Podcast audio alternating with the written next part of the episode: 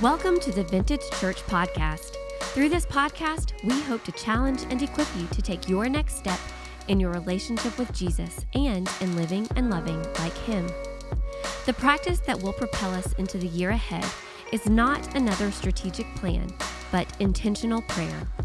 In this season of hurry and hustle, it is essential to slow down in order to hear from God.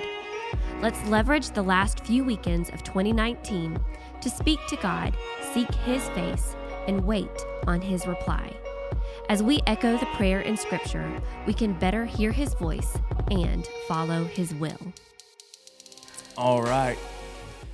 Whew. You know, you're not supposed to have church on Monday. Right? Right? God didn't show up on Monday, right? Come on, somebody. Don't get quiet on me. See, y'all, y'all all excited and, and, and fired up until I stand up here and you just go quiet. All right, now it's not nap time. It's time to hear the word of God. So come on, somebody. Hey, um, how about those stories that Jasmine got to share with you a while ago, man? Aren't those things cool? Can you just celebrate that one more time, the generosity of our church?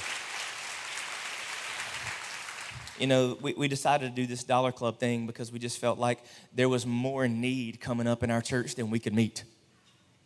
And, and there are people that sit around us and they're good people and they're making good decisions. They're just working uphill in a lot of ways. And, and they, they're not looking for a handout, they're looking for a hand up. They're looking for somebody just to believe in them and come alongside of them and invest in them. And, and it's just an honor. It's an honor to invest in you, Morgan Saunders. It's an honor to put that in that spot. But here's the thing y'all don't know this, but the Dollar Club isn't the only time we do that. We, we actually, because, because you guys are so generous, man, and this year has been phenomenal. And can I just, as your pastor, I don't talk about money a lot at, at this church. Some matter of fact, there's a lot of people that fuss at me because I don't talk about it enough. But here's the thing um, our hope is that you understand that God has blessed you, and there's not a greater place than you can invest your money than the local church. And we hope And we hope we operate in a way that demonstrates that you trust us with that. And so when we do the above and beyond offering at the end of the year, we're not trying to put pressure on you to give more than you can or to beg you for money. We just realize that, that some of us have just been really blessed this year. And we understand that scripture says we've been blessed to be a blessing. And so what we ask is, and that's why when we open up this offering, we say it's open till the end of the year. And if God's just putting it on your heart to give above and beyond your normal tithe, you just feel like, hey man, God's put it on my heart to give an extra five dollars or fifty dollars or five million dollars.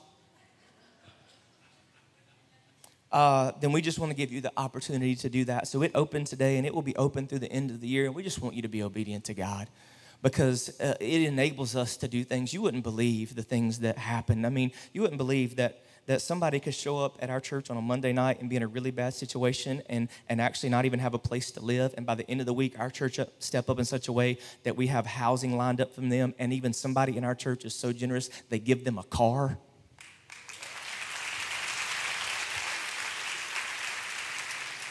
So thank you for the way that you give.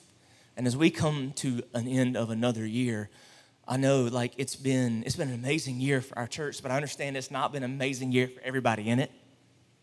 Uh, and like you, you know that, that it's highly unlikely that Jesus was born in December. Like really like Jesus' birthday was probably not December 25th. Which is why we celebrate him all year long. But I'm kind of glad that it's in December. Because by, for a lot of us, by the time December rolls around, we need something. Come on. Like, you need something just to. I know everybody's hopeful in January. This is my year. I'm gonna lose 50 pounds. Then it's December, it's like, oh crap, maybe next year, right? I don't. And I know, like, so by the time we get to December, like, I'm glad that it's Christmas and I'm glad that we have made the decision we're not just gonna cruise through it, that we're gonna pause and recognize all the beauty and wonder that exists in this, one of the most significant events in all of human history, and that we realize that it's not just about a baby in a manger and it surely ain't about ornaments on a tree. It's about the reality that God kept his promise. And that's what we've been celebrating. that when God broke his silence and the angel stood in the audience of a teenage girl named Mary and delivered a word that she would be pregnant with a child, everything was about to change for everyone. And that that was God keeping a promise that he had made thousands of years before. That the moment that sin entered the world, God promised that he would fix it. That although it would be ruined by Eve's sin, it would be restored by Mary's son. And so we're here to celebrate that. And that last line that Gabriel said to Mary is the line that I couldn't get away from this season. Where he says, the very last thing he says, Hey, Mary, just remember this for no word from God will ever fail. And if there's anything that just embodies who our God is, it's that line. No word from God will ever fail. Our God is a promise maker and a promise keeper. Say amen, somebody. Come on. God, we serve a God who makes promises, and every time He makes a promise, He keeps it. If He said it, you will see it. If He has said it, you will see it. And I know that we kind of have gotten away from talking about that, and I get why. But the reality is, you can't thumb through the pages of Scripture and not see just constantly God making promises to people. They're all throughout the scriptures. Come on, right? Like from Genesis to Revelation, it's God making promises to people as ordinary and jacked up as we are, as messy as we are, as flawed as we are. Yeah, no, God owes you nothing, but in His grace and mercy, He has promised you many things. And I know we lose sight of that. And maybe I've said all throughout this series the reason why maybe we forget that is because the distance between promise and payoff is so much longer than we would like. Oh, y'all, y'all just get to step right into your blessings. I'm sorry. Um, for most of us, like it, the distance between promise and pr- payoff is always longer than I would like. I would love for the moment, the moment that God speaks something into my life, or He gives me a vision, or I hear something from Him. I want to just, I want, I, like I want it to be like Amazon, next day delivery. Like I want it, I want it now. And we almost expect just to boom, step right into promise. But say amen if you know it's a journey. And it's one that's longer and more difficult than you would like. And we've been talking about, all right, well, knowing that reality, like how do we how do we manage that meantime? That's what I call that space between promise and payoff, the mean time. How do we navigate that meantime? Because what we do in the meantime will determine whether we ever step into it or whether we forfeit ourselves from it. Like, how do we manage that meantime? And, and I told you what God's been teaching me. There's two things that I have to do to manage the meantime intentional prayer, followed by unwavering obedience. Intentional prayer, like it begins with like intentionally seeking God. I said in week one to like to like pray specifically and pray scripturally. Because God's promises are always in line with God's purposes, right? God's promises are not to give you your agenda, but to always accomplish His will, which is much better than your agenda anyway.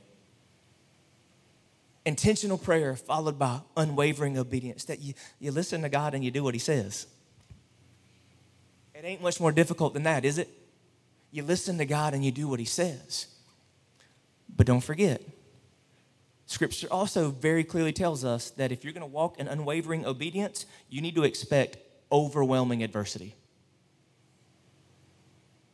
Like I know we think, well, unwavering obedience means like the path's gonna be clear. There ain't no sticks in it, there ain't no rocks in it, there ain't no chance we're gonna trip. It's gonna be downhill both ways all the time.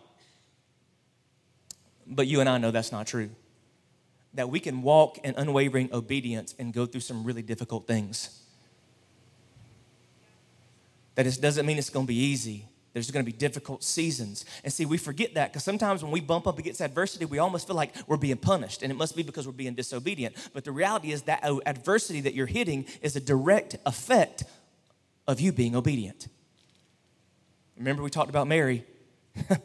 Mary did not have an easy road. I know we romanticized the Christmas story, but now Mary, in obedience to God, is, is now found child, with child, but she is not married and now she has to go explain to her family and her fiance that she's pregnant by God. That, that was not an easy sale. We act like, again, that she just walked up to Joseph and said, I'm pregnant by God. And he was like, That's great. I'm so excited. There was adversity in that. And we need to walk this path and overcome it and push through it. But tonight may be the most important thing I've taught you all year. Because there's something, there's, this, this, what I'm about to talk about tonight, is, is, is the most important thing that maybe we need to capture in this whole concept. Because while we're traveling that path between promise and payoff, and we're moving towards stepping into the full, fullness of God's promises, there is a really dangerous tendency that we must avoid. You with me? Say amen. The rest of you with me? Say something. Like there's there is a dangerous tendency that we have to avoid. Because see, while moving from promise to payoff, we can get so fixated on the idea of the promise that we elevate it over the one who made it. I need to say that again. Like, like we we can while walking this path, we can go get so fixated on the payoff. We can get so infatuated with the promise that we elevate it over the one who made it and we fall more in love with what God can give us than who he is.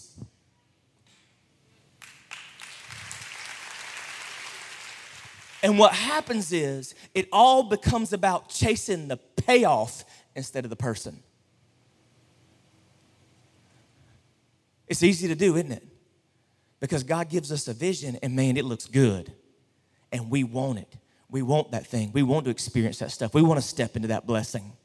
And we get so fixated on the blessing, so fixated on the promise and its payoff. And we get so consumed by the idea of what it'll be like when we get there.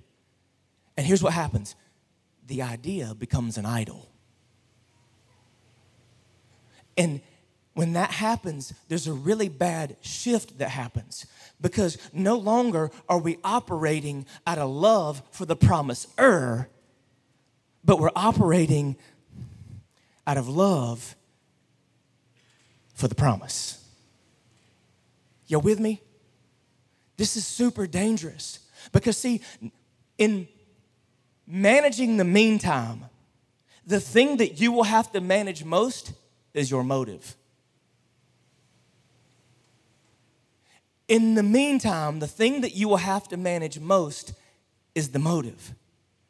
Because if you're not careful, you will elevate the payoff and the promise over the one who made it. And when that begins to happen, your motive begins to shift. And so you just need to hear me say the payoff is not priority. The payoff is not the priority. And when the payoff becomes the priority, it becomes what you're pursuing and not Him. And God has a lot to say in His Word. See, so what can happen is you can, you can be doing all the right things. You can be intentionally praying, and you can even be unwavering in your obedience. And you wonder why you're frustrated and unfulfilled. Maybe it's because you're doing it so that God will give you what you want, not because of honor for who He is.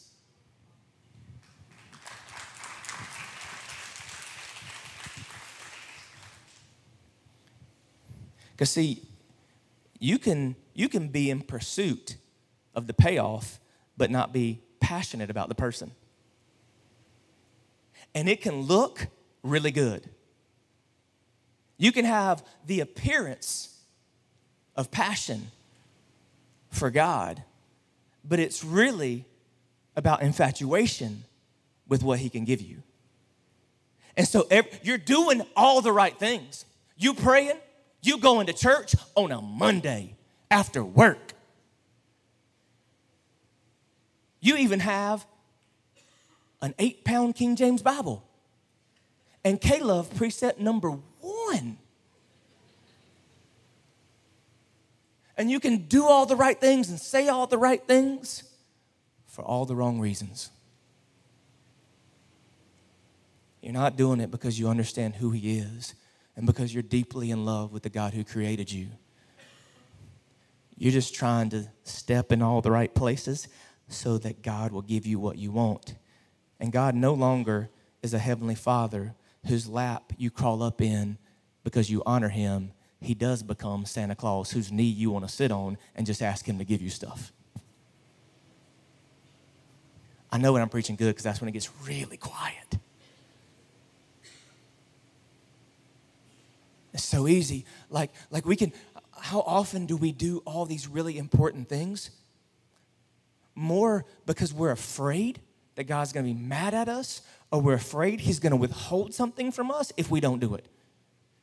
How often do we do we're, we leaving work on a Monday night, or we're getting up on a Sunday morning, and we're going to church because I cannot wait to be with Jesus. But I wonder how often it's, it's about not really wanting to be with Jesus, but just not wanting to go to hell.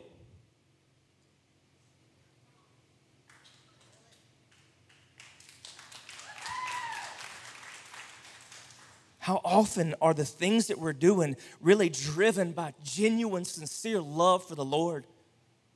Like because, because we really love Him and know Him and understand Him and want relationship with Him? Or is it just because, hey, if I do, and it just becomes our entire spiritual walk becomes a, a checklist in order to, to, to kind of get what we want? Like, okay, I went to church. Check. Read my Bible because see i have notifications with the bible app and i get the verse of the day. I'll even post it on instagram every now and then because i'm really holy and spiritual trying to influence others. Like i'll do all these things. And see here's the thing. People can observe your methods but only you really you and god really know your motives. See this is why this is so dangerous because it's really easy to hide because it's easy to think, there they go, so godly, spiritual. They go to church all the time, they tithe. That's really crazy spiritual.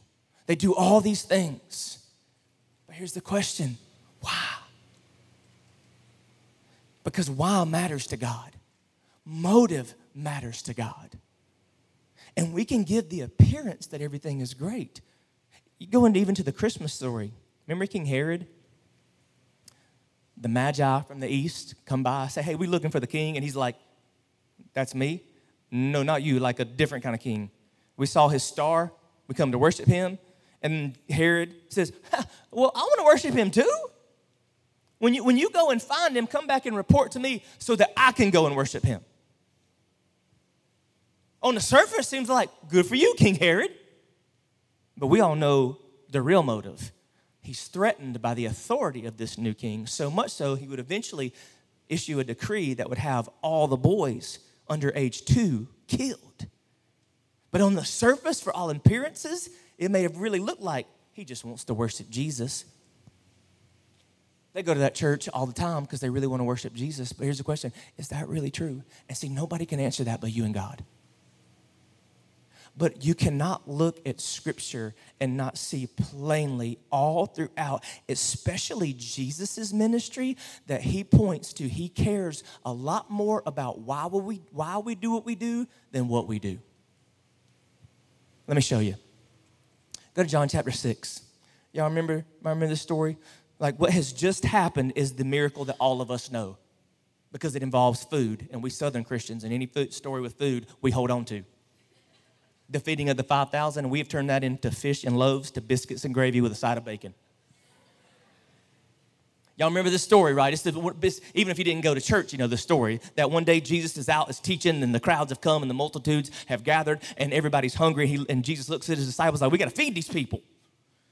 And he takes this little boy's lunch and he multiplies it into where there's leftovers and all these amazing things happen. And he feeds not 5,000 people, but more likely 15 or 20,000 people because they only counted the men.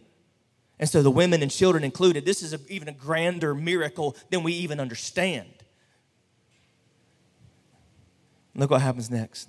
Pick up verse 22, John chapter 6. It says, The next day, the crowd that had stayed on the opposite shore of the lake realized that only one boat had been there and that Jesus had not entered it with his disciples, but they had gone away alone. Then some boats from Tiberias landed near the place where the people had eaten the bread from the, after the Lord had given thanks. Once the crowd realized that neither Jesus nor his disciples were there, they got into the boats and went to Capernaum in search for Jesus. Now, all intents and purposes, like good for them. They going after Jesus. Woo, amen. says, When they found him on the other side of the lake, they asked him, Rabbi, when did you get here? And I think right here, they expect Jesus' response to be like, oh, Y'all came. Thank you. I'm so glad. It's like we expect Jesus to be impressed just because we showed up. That's how we walk, that's how we walk in church. God, I'm here. You're welcome. I got up today, did my hair, put on my nice shirt. And it's like God's up there, like it's like when we show up at church, we think God's up in heaven going, like, like I'm so proud of you. And I think maybe that they thought that, that would be Jesus' response when they got there, like, look at all they did.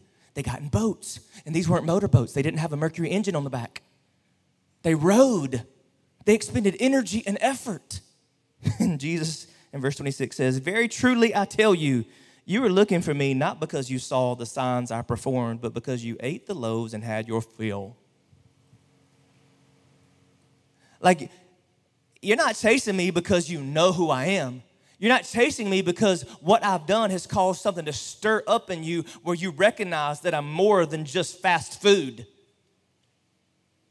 Like, the, you're not coming after me because you recognize my authority and my lordship over your life. You're coming at me because it's another day and you're hungry again. And you're not coming after me for who I am. You're coming after me for what I can give you. And how many of us that really defines our spiritual life? We're not chasing after Jesus because of who he is and because we recognize his authority and because we want to surrender to his lordship, but we just want to see what he'll give us. If I come after Jesus, he'll give me that promotion. He'll give me that car. He'll give me that relationship.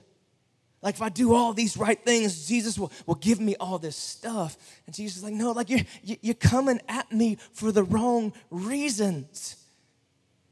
And it's dangerous to do that. Verse 27 says, Do not work for food that spoils.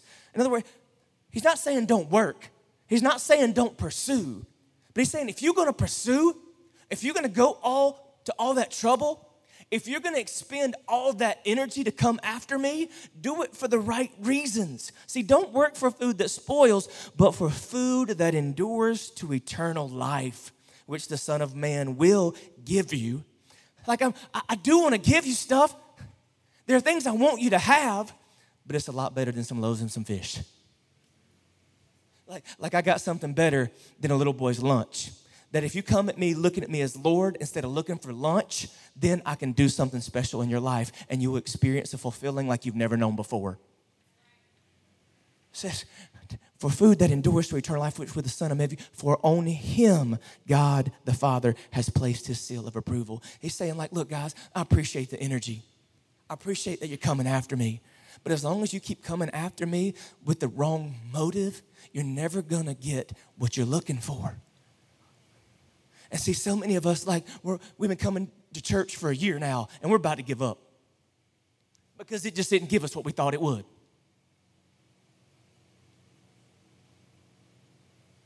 We hear people talk about, oh, I worshiped at Vintage and it was so good. God's doing these things in my life and I'm being obedient here and all this kind of stuff. You're like, well, I'm doing all that too and I got nothing. And maybe God's looking at you and says, it's because you're doing it for the wrong reason. Like, I'm glad you got in the boat and I'm glad you paddled and I'm glad you worked so hard to get here. And if you'll change your heart and change your motive, and if you'll really pursue me from the right place with the right passion, what I'll do in your life is more than you can ask or imagine. But if you're just coming at me for the superficial, material things that you think you're entitled to as a follower of me, it's always going to leave you empty. So they're like, what, what do we do? Verse 29, 28. And then they asked him, But what must we do? What, what must we do to do the works God requires? Okay, like, like that sounds good. What do we do? Jesus responded, The work of God is this to believe in the one he has sent. And now, when Jesus says believe, he doesn't just mean like just acknowledge that he exists. They obviously are, they know he's there, they know he exists. He's talking about a deep belief, a belief that acknowledges the authority of who he is. There's a lot of people that are gonna celebrate Christmas all year long that don't know, don't have a clue who Jesus really is. And see, some of us like, oh, I believe in Jesus. I, I'm, I'm even celebrating Christmas. Maybe you need to get beyond just believing in a baby in a manger and start surrendering to a king on a throne. And that's the kind of belief Jesus is saying that unlocks the fullness, not the superficial belief that, yeah, Jesus is this or Jesus is that, or just even acknowledging that, uh, acknowledging that Jesus is God's son, but living like it living, allowing yourself to be under the authority of His Lordship, where He is the one, the driving force in your life. That's the kind of belief that Jesus is calling them to, not just this superficial belief that Jesus is some guy who lived at one time and maybe he's this or maybe he's that. He's saying, no, like, like if you really, if you really want to experience all that I have, you have to believe in me. And when you really see me for who I am, you'll stop worrying about what I can give you and you'll start worshiping me for who I am. Because I'm worthy whether you get that thing or not. See, as long as our motive is wrong, everything we do is off. Like worship becomes really about manipulation instead of affection. Like we'll come in here and we'll throw up our hands and we'll sing to the top of our lungs, and you're welcome that the music is so loud that nobody can hear you, so stop complaining about it. But are we really doing that out of affection for who God is? Or are we just doing it because we think that's how we can manipulate God and do what we want? See, God, I showed up. I worshiped you. I sang that song. I didn't even know it. I could barely read the words on the screen. I lifted my hands. And you know how uncomfortable that makes me. And God's saying, Are you doing this out of affection, as an expression of affection for who I am? Are you just trying to manipulate me? Because God cannot be manipulated. Maybe that, God, you cannot manipulate God into giving you what you want. But can we be honest? Sometimes we live like we can. God, I'm gonna get up. I'm gonna get up. I'm gonna get up at 5:30 to read my Bible. I'm gonna do this, and I'm gonna do that, and I'm gonna do this, and I'm gonna do that. And it's not because I want to spend time with you, and I want to have a better understanding of who you are, so that I can have a better understanding of who I am. I just want to check all the boxes, so you ain't mad at me, so you'll give me what I want. You ever been there with your kids? You know when they're really loving you and when they want something. So if you're not a parent in this room, you, you don't, let me tell you something. When you become a parent, it will teach you more about God than anything you'll ever do. And you know that face when, when, it, when it's genuine and it's sincere and it's, I want money. And we're trying to manipulate God into doing these things. And Jesus he quotes Isaiah in Matthew 15 These people honor me with their lips, but their hearts are far from me. They worship me in vain. Their teachings are merely human rules. And see, then everything becomes, everything we do in our obedience is more in reaction instead of reverence. Like we're reacting to the circumstances around us, and, and it's not really out of reverence for who He is, it's reacting to what's happening around us just instinctively in order to do the right thing so that He'll give us what we want. And it's not an expression of honor for who he really is. We've read this verse several times throughout this year. James chapter 4, verse 3 says, When you ask, you don't receive because you ask with the wrong motives, that you may spend what you get on your pleasures. Or how about this? You remember this conversation? Matthew chapter 19, verse 16. It says, Just then a man came up to Jesus and he asked, Teacher, what good thing must I do to get eternal life? You know essentially what he's asking? Jesus, what do I do to get what I want? You're like, but Matt, it's he wants a good thing. Yeah, he does. And again, I wonder how much how much of our love for Jesus is just because we want to avoid hell when we die instead of live for him while we're alive. Like how much is that driven? Like we really just we just we just want just enough Jesus so that when I die, I can spend eternity where I want to spend eternity, but I don't want God, I want you meddling in my life in the meantime. And Jesus says, Why do you ask me about what is good? there's only one who is good. If you want to enter life, keep the commandments. Which ones? He inquired.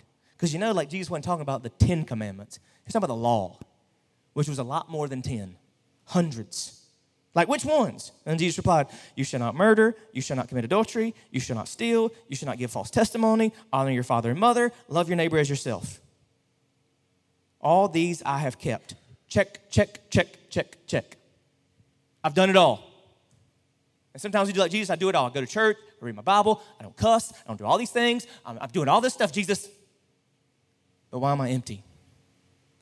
And why do I not have the things that I feel like you've promised? And he says, What do I still lack?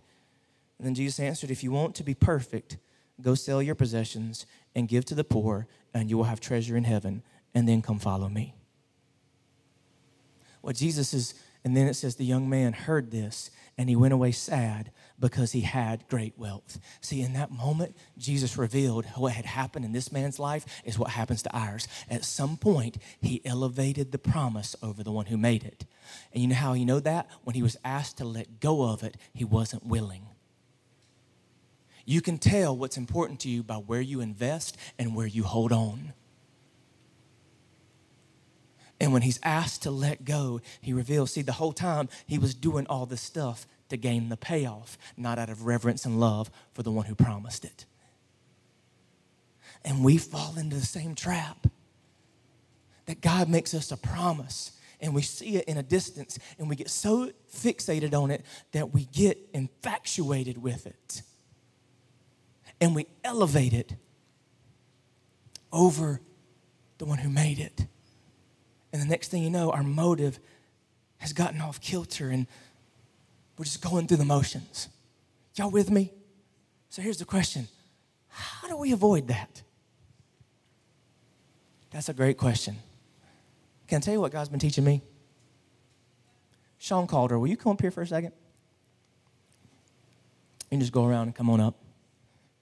Like we we do some weird things when we feel like God's moving in our lives. You would think when God starts moving in your lives, that's, that's like the time when we're most passionate. But can I tell you, when God's moving in your life and promise you things, is when you're most vulnerable. Say amen, somebody. Like somebody. So this is what we do. Stay right there for a second, Sean. We have this moment where we're living in relationship with Jesus, and things are good, and we're close, and we're tight, and God starts to reveal things to us about ourselves and about Him and all that He wants. And then all of a sudden, He gives us this picture of what could be. And this is what we tend to do. We look at Him like, "Thanks, Jesus. I'm glad you showed me all that. I'm gone. And we start moving towards the payoff, leaving him behind. How many know it's dangerous to get ahead of God? And that's the mistake we make. Like, God, we're, we're in this place where we're close to God, and then we start feeling these benefits, and in the moment, it's like we want to just go off. We want to run off without Him, and we want to get ahead of Him. And what we don't need to realize is like, He's got to go with us. And you know what? We got to stay in step with Him. Not ahead of Him, not behind, in, in step. But even that's hard to do, right? Because along the way, I get distracted. And, and Jesus starts going, and I'm looking over here bird, squirrel, what's happening? I got spiritual ADD.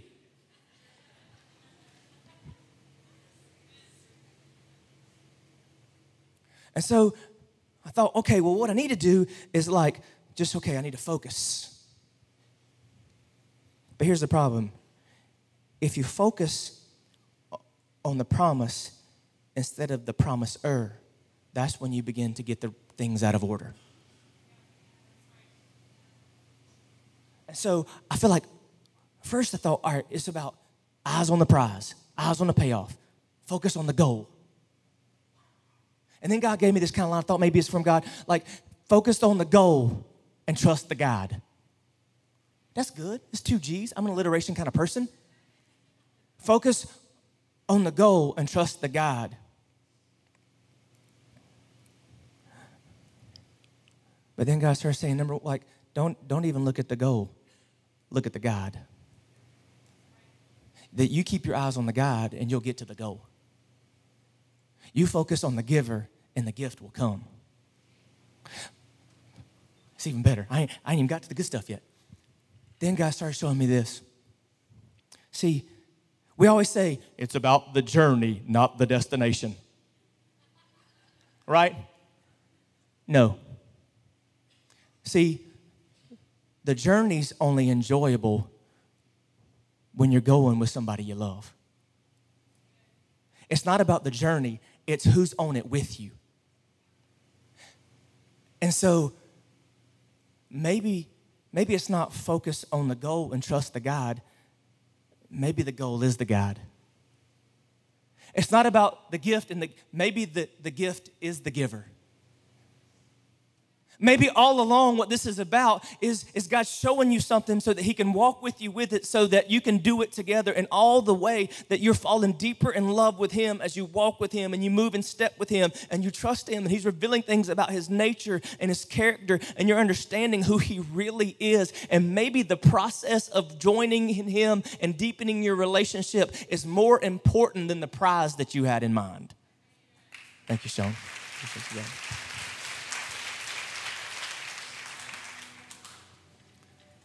So, why are you here? Why are you doing what you're doing? Why are you showing up at church? Why are you serving? Why are you reading your Bible? Why are you doing all the things that you're doing? Is it just so that you can get to that place and step into blessing and you're just trying to serve God for his hand? Or is it because you're so deeply in love with Jesus that every day is just a chance to know Him better. Every day is a chance to understand Him deeper. When you get to that place, when you wake up every morning knowing that what lies ahead of you that day is an opportunity for you to better know your Creator, to deepen your relationship with the one who died for you, what will unleash in your life then is far better than that thing you see in a distance. The gift doesn't compare to the giver. Father, I pray right now that in this moment you would help us to check our hearts, that you would help us to look deep into our soul. And God, if somewhere along the way we've allowed our motive to shift and we've elevated your promises and all the things we believe you have for us, if they become more important and more valuable than you alone, God, would you recalibrate our hearts? And tonight, as we finish in worship, maybe there's some people in this room, Lord, that need to worship you more sincerely and authentically than they ever have. That they cry out in praise to you, they lift hands in honor to you, they fall on their knees in reverence to you, not with a motive of hoping that you will see it and acknowledge it and give them what they're asking for, but because you're worthy. Because you're worthy of our worship and that you alone deserve the praise. So, God, I pray that you would just turn hearts back to you in this moment. In Jesus' name we pray. Amen. Thanks for listening to the Vintage Church Podcast. Stay connected with what's happening at Vintage by downloading the Vintage Church app, where you have access to sermon notes, upcoming events, devotionals, previous podcasts, and discover ways to connect in community. You'll also have access to our Deeper podcast, which is a conversational deep dive into the message from the weekend. We hope you join us again soon.